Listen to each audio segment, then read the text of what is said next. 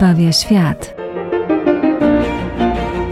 Zapraszamy Państwa na audycję o dziełach sztuki, które mają wartość uświęcającą. I artystach, którzy poprzez swoją twórczość ukazywali swoją więź z Bogiem. Audycja Piękno zbawia świat, Radio Jasna Góra. Zapraszamy.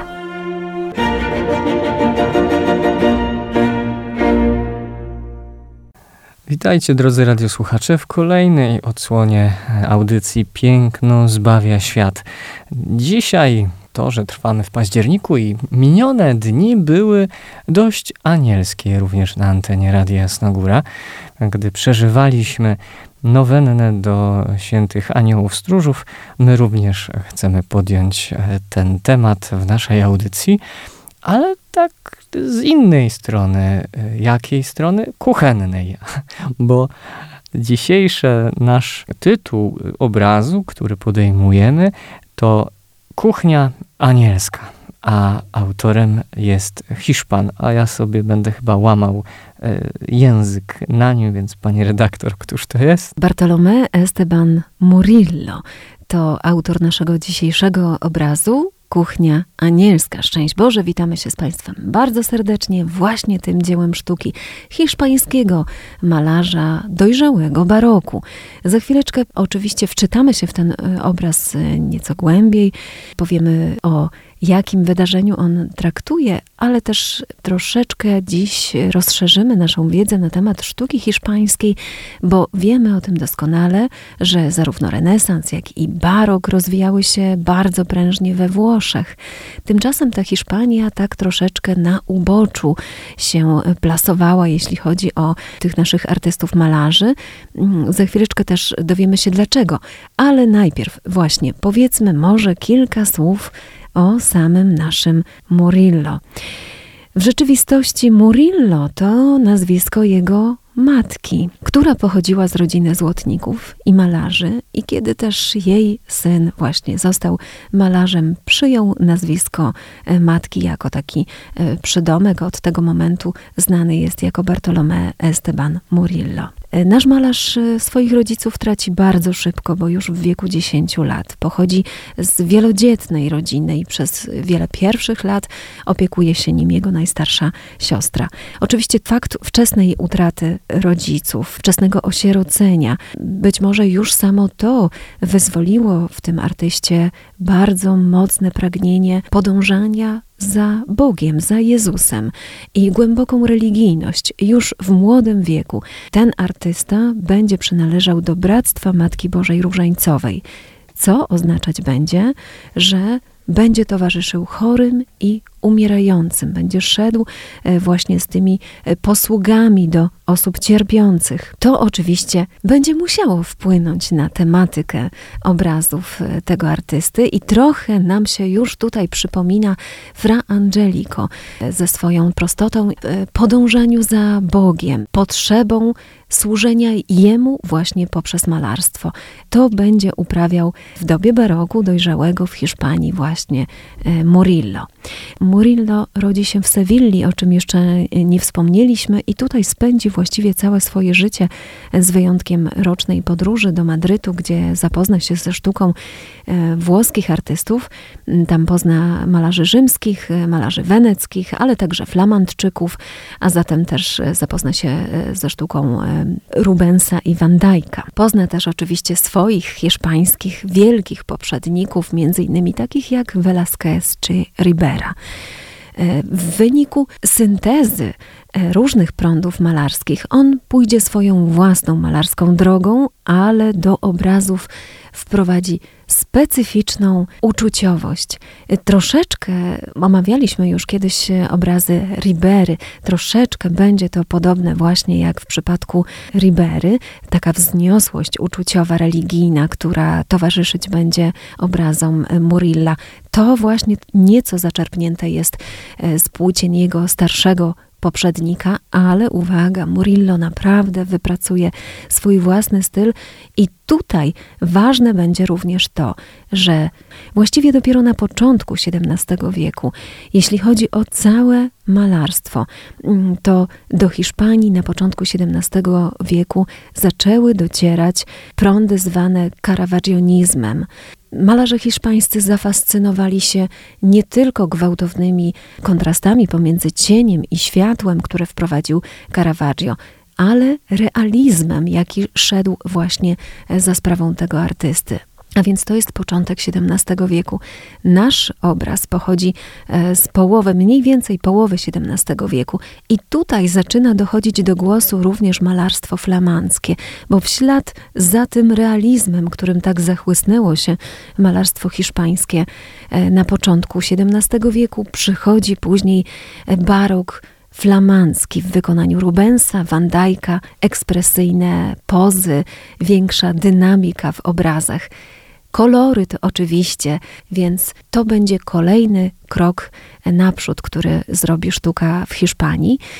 No a nasz malarz maluje już w momencie, on właściwie Kuchnia Anielska to jest jeden z jego pierwszych takich dojrzałych już obrazów, zresztą pierwszy sygnowany i datowany przez niego.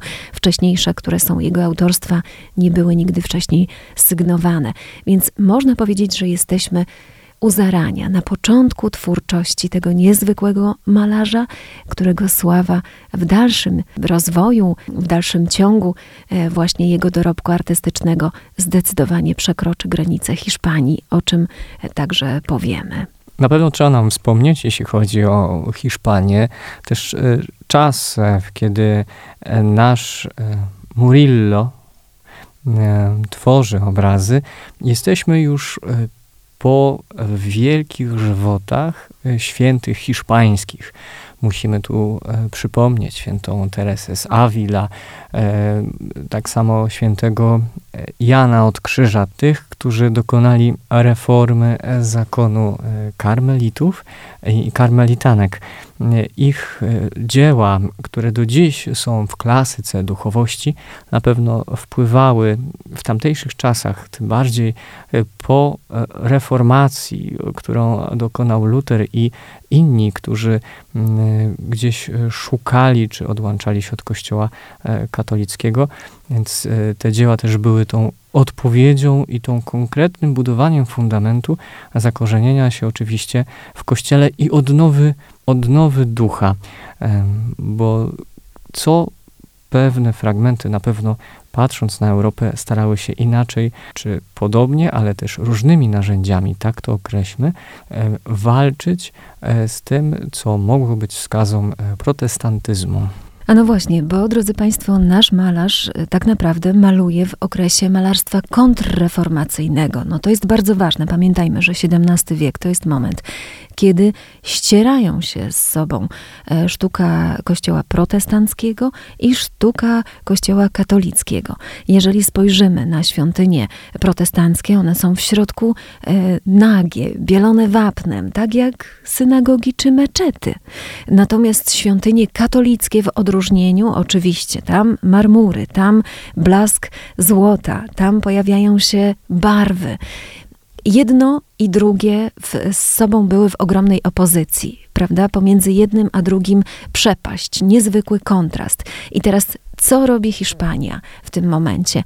Postanawiają postawić na mistycyzm, przyciągnąć, owszem, obrazami, ale dużo bardziej subtelnymi. Murillo stawia na to, co mamy w katolicyzmie najlepszego, o czym wiele setek lat później przypomni święta Faustyna Kowalska. Stawia na największy przymiot Boga, jakim jest miłosierdzie. Jest człowiekiem, jak już wspominaliśmy, religijnym, pobożnym, towarzyszy umierającym. Zna trudy życia codziennego. To są też bardzo ciężkie czasy. Jeśli spoglądamy gospodarczo, finansowo, jest mnóstwo ludzi biednych. Tylko klasztory, tylko Kościół jest w tym momencie bogaty, dlatego też zlecenia, jakie dostają malarze, pochodzą głównie od Kościoła. Oczywiście ten Kościół klasztorny będzie, te parafie przyklasztorne będą bogatsze niż kościoły parafialne, ale pomijając już ten fakt, co innego może być tym takim, w cudzysłowie oczywiście, produktem eksportowym, jeśli nie miłosierdzie, jeśli nie żarliwa wiara w Boga i chęć uzyskania z Nim bezpośredniej relacji. To, że Murillo kładzie tak duży nacisk, i zresztą nie tylko on, w ogóle malarstwo hiszpańskie, nacisk na mistycyzm, powoduje, że tak naprawdę ci malarze zaczynają ściągać niebo na ziemię. To widzimy właśnie w obrazie Kuchnia Anielska. Ściągają świętych, ściągają aniołów na ziemię, ażeby towarzyszyli ludziom w ich niedoli, w pokonywaniu tych różnych trudności, które ludzie mają na ziemskim padole. No o to właśnie chodziło, żeby człowiek nie czuł się osamotniony, prawda? Tylko żeby miał bliższy kontakt z Bogiem. I wcale nie chodziło o to, żeby podkreślać bogactwo Kościoła. Nie, nie, nie, to nie jest ten moment. Ten moment był gdzieś tam na początku XVI wieku. Tutaj od tego się odchodzi. Stawia się na relację, na głęboką, żarliwą pobożność. Stąd właśnie mistycy, ludzie święci są stawiani w pierwszym szeregu. To ich stawia się w Hiszpanii właśnie jako wzór tej relacji, którą mają z Bogiem. No i oczywiście druga sprawa. Miłosierdzie sprawiało, że człowiek dostrzegał wielką nadzieję, że nie tylko za wiarę swoją będzie kiedyś osądzony, ale przede wszystkim za swoje czyny, za uczynki miłosierdzia właśnie, prawda? Z tej miłości będzie sądzony. Więc to zmieniło jak gdyby perspektywę i niezwykle zbliżyło ludzi do Boga. To zbliżenie było takie naturalne, takie niezwykle potrzebne, właśnie również z tego powodu, że Hiszpania w XVII wieku cierpiała ogromnie gospodarczo i naprawdę ludziom wcale nie żyło się łatwo, a dodatkowo jeszcze na Sewillę przyszła epidemia dżumy, w wyniku której Murillo zresztą traci swoich najbliższych, żonę, 5 dzieci, w konsekwencji później straci również i 6 swoje dziecko z 9, pozostanie mu tylko 3, a po epidemii przychodzi 2-letni głód. Nasz malarz to wszystko oczywiście obserwuje, towarzyszy swoim najbliższym, swoim sąsiadom w tych trudnych czasach. I poprzez swoje malarstwo ewangelizuje. I tutaj znów widzimy takie troszeczkę nawiązanie do naszego Fra Angelika, który za pośrednictwem malarstwa próbował ewangelizować, nauczać. To były czasy, w których relacja z Bogiem dawała ludziom pewien rodzaj wolności, przynosiła ogromną nadzieję. Murillo daje nam Kuchnię Anielską, która jest częścią większego zestawu, który stworzył dla zakonu franciszkanów z klasztoru z Alcalá. Te prace były umieszczone w krużganku klasztoru.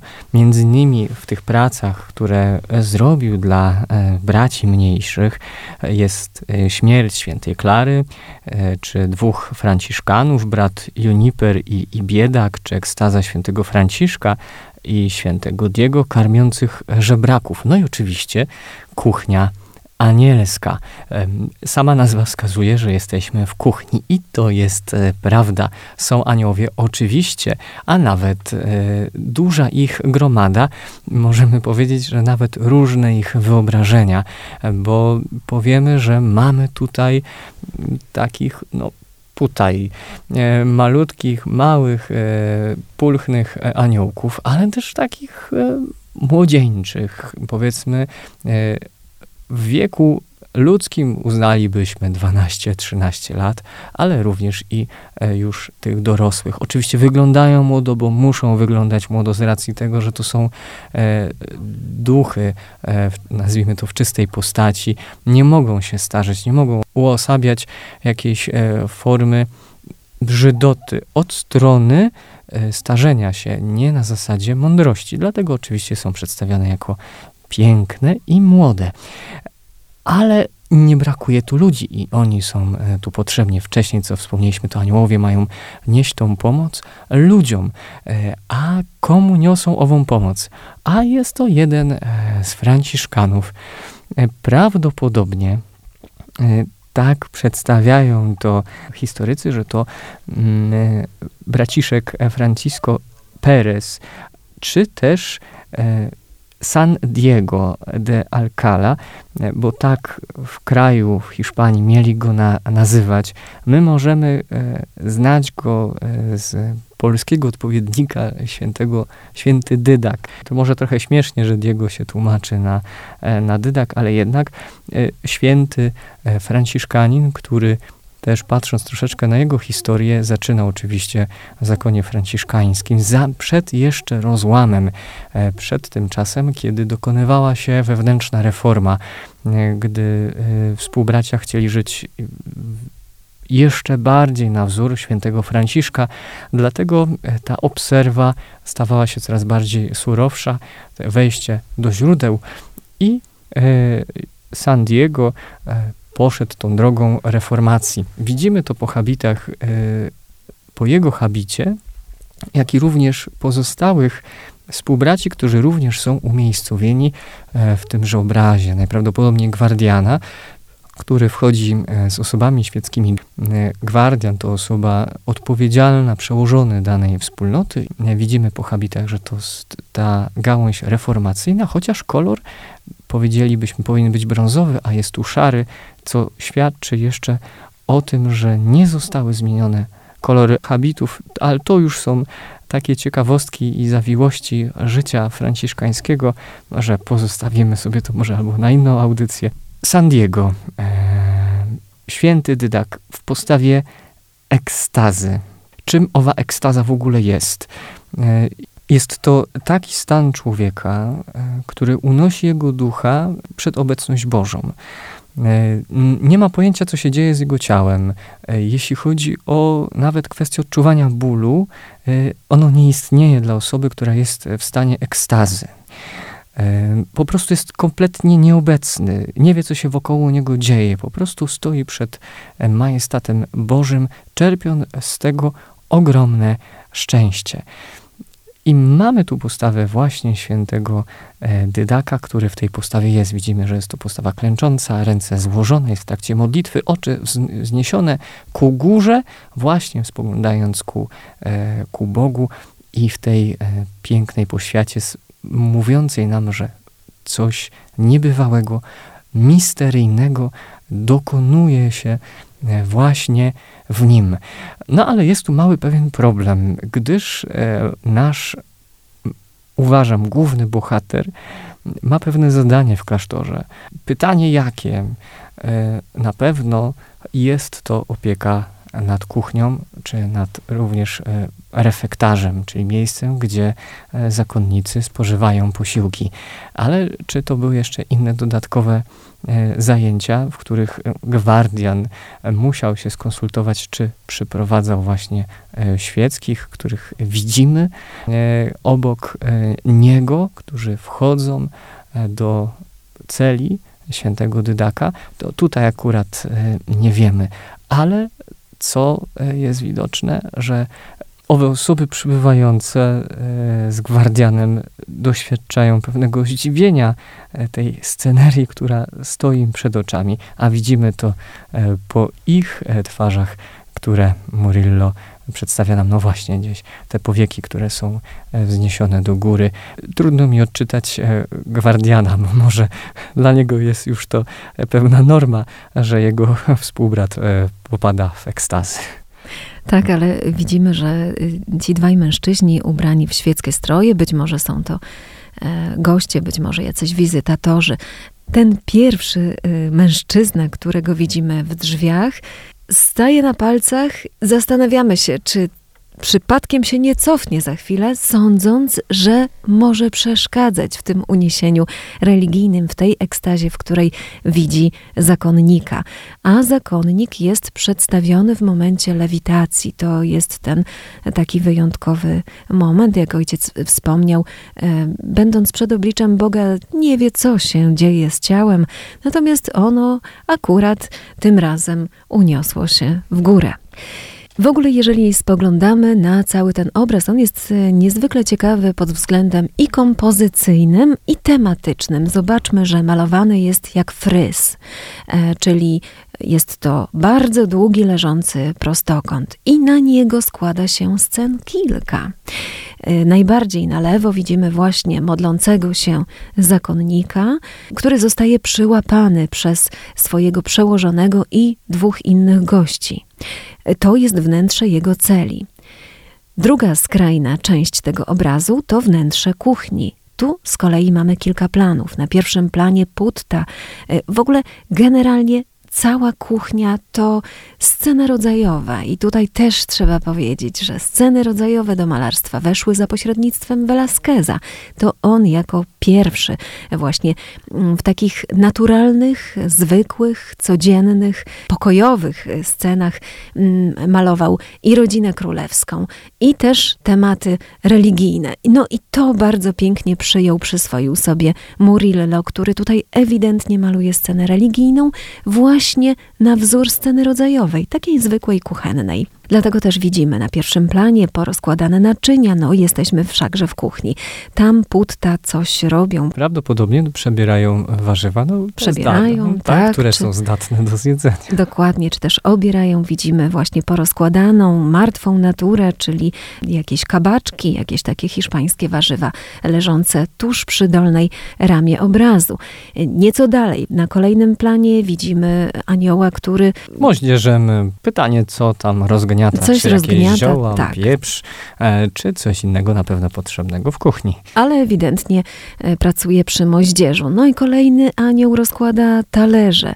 Jeszcze jeden zwraca się twarzą ku palenisku. Ale w głębi, w niszy tejże kuchni dostrzegamy kogo? Znów dostrzegamy naszego głównego bohatera, czyli brata zakonnego. Jako opiekującego się kuchnią, tym razem to on przyłapał anioły, pomagające jemu samemu, troszczące się o niego samego, ale także i o wszystkich braci klasztornych, bo to właśnie dla nich przygotowują one posiłek. A więc zobaczmy, jak sprytnie Murillo sprowadził niebo na ziemię. A ja bym sobie pozwolił tutaj na interpretację, jeśli chodzi o spojrzenie na naszego braciszka, który jest niedaleko kotła, gdzie też anioł przygotowuje posiłek. Bo on spogląda na nas. I ja miałem takie pierwsze wrażenie, że on czuje się zaskoczony, że go przyłapaliśmy na gorące uczynki, że to nie on sam wszystko to zrobił, tylko ma bożską pomoc w postaci anielskich duchów, właśnie nakrywających ten, przebierających warzywa, gotujących ten, a przecież gwardian mu powiedział, żeby się tym zajął, a sam. Tak, może on tutaj jest, z jednej jest ekstaz, no nie miał czasu, żeby się zająć tą pomocą i obowiązkami dla klasztoru, dla współbraci, dlatego aniołowie mu pomagają, a my go przyłapaliśmy na gorącym uczynku. Być może jest właśnie tak, jak ojciec mówi, w każdym razie on ma ogromne zdumienie na twarzy, że o rany, no i co teraz będzie, co się dzieje, co się wydarzy. Zobaczmy, drodzy Państwo, że te dwie skrajne sceny, o których powiedzieliśmy, czyli święty w ekstazie i święty, który przypatruje się temu, co robią aniołowie w kuchni, jak oni się krzątają po kuchni i wykonują jego własną pracę. Te dwie sceny zostały bardzo sprytnie połączone przez artystę. Środkową sceną, na którą składają się dwaj aniołowie stojący przy stole na niewielkim podwyższeniu. Jeden z nich z taką kamienną amforą, drugi trzyma rękę na stole, zajęte są rozmową z sobą. Te dwa anioły łączą nam scenę i tak jak mówiłam, malowana jest na sposób fryzu, czyli widzimy kolejne etapy, jakie dokonują się w życiu naszego świętego. No, niezwykle ciekawe to jest. Niezwykle ciekawe również to, że dzięki Murillowi poznajemy, jak wyglądała kuchnia hiszpańska w połowie XVII wieku, jakimi naczyniami się posługiwano, prawda? Co jedzono i jakie warzywa jedzono. No, drodzy Państwo, to są elementy, które służą później historykom, etnografom. Oczywiście, no tutaj ciężko nam mówić o szatach, ale na przykład analizę habitu to już ojciec Tomasz zrobił, więc faktycznie te elementy służą nam wszystkim. Bardzo dobrze, że widzimy wnętrze takiej kuchni. Wiemy, że palenisko znajdowało się w niszy, że ława, przy której do obiadu zasiadali zakonnicy, znajdowała się naprzeciwko paleniska, natomiast większość prac wykonywano na mniejszym, takim przybocznym stole. To są wszystko elementy niezwykle dla nas ciekawe. W każdym razie najważniejszy element i przesłanie naszego obrazu jest takie: nie bój się, człowieku. Nie jesteś tutaj na tym Westpadole pozostawiony sam i mimo, że wszędzie wokół głód, zaraza, to nie ta ziemia jest twoją ojczyzną, to pierwsza rzecz. A druga sprawa, Pan Bóg przyśle ci tych, którzy się o ciebie zatroszczą. I Murillo nie tylko to maluje, wiemy o tym doskonale, o czym już było wspomniane, że chodzi z posługą do ludzi biednych, do ludzi cierpiących, a także czuwa przy umierających. Jesteśmy bardzo wdzięczni Murillo za ten obraz, jest niezwykle piękny i na pewno, mam nadzieję, dla mnie osobiście uświadamiający tą Bożą miłość w postaci opieki aniołów. No i oczywiście tego ugruntowania w wierze, stronie katolickiej, naszemu Cyrulikowi Sewilskiemu, bo miał podobny fach w ręku jak jego ojciec. Jeszcze raz wyrażamy, bo na pewno nas słyszy, jeśli jest w Królestwie Niebieskim, można powiedzieć tak, Bóg zapłać za to, dziękujemy. I myślę, że to na pewno nie ostatni raz, kiedy spoglądamy na jego cudowne dzieła. Do twórczości Murilla z całą pewnością powrócimy, być może nawet wkrótce. Dziś dziękujemy już Państwu za uwagę i mówimy... usłyszenia. Do usłyszenia za tydzień.